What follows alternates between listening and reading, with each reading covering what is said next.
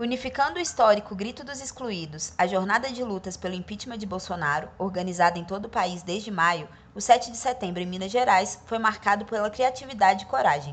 Além dos já tradicionais atos em marcha, a queima de fantoches e julgamento dos crimes cometidos pelo governo foram algumas das intervenções realizadas. Em Governador Valadares, no Rio Doce, os manifestantes fixaram cartazes com desenhos de cruzes, simbolizando as vidas perdidas por causa da pandemia do coronavírus.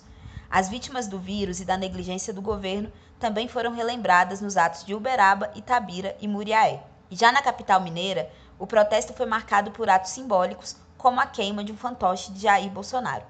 Além do bandeirão com a frase Fora Bolsonaro, outra simbologia marcante foi o cordão humano organizado pelo MST, Movimento de Trabalhadores Rurais Sem Terra, para proteger os manifestantes.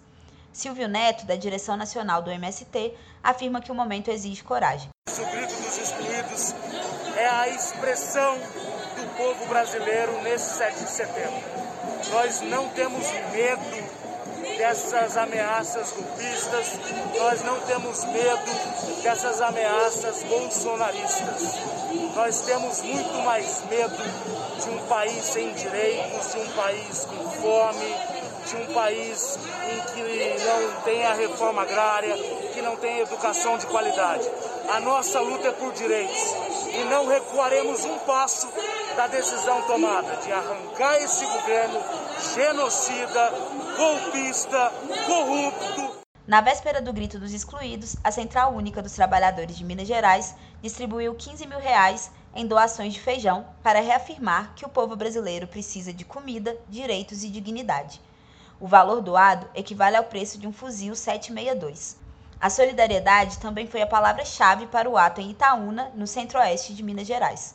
Durante a manifestação foram distribuídos lanches para as crianças.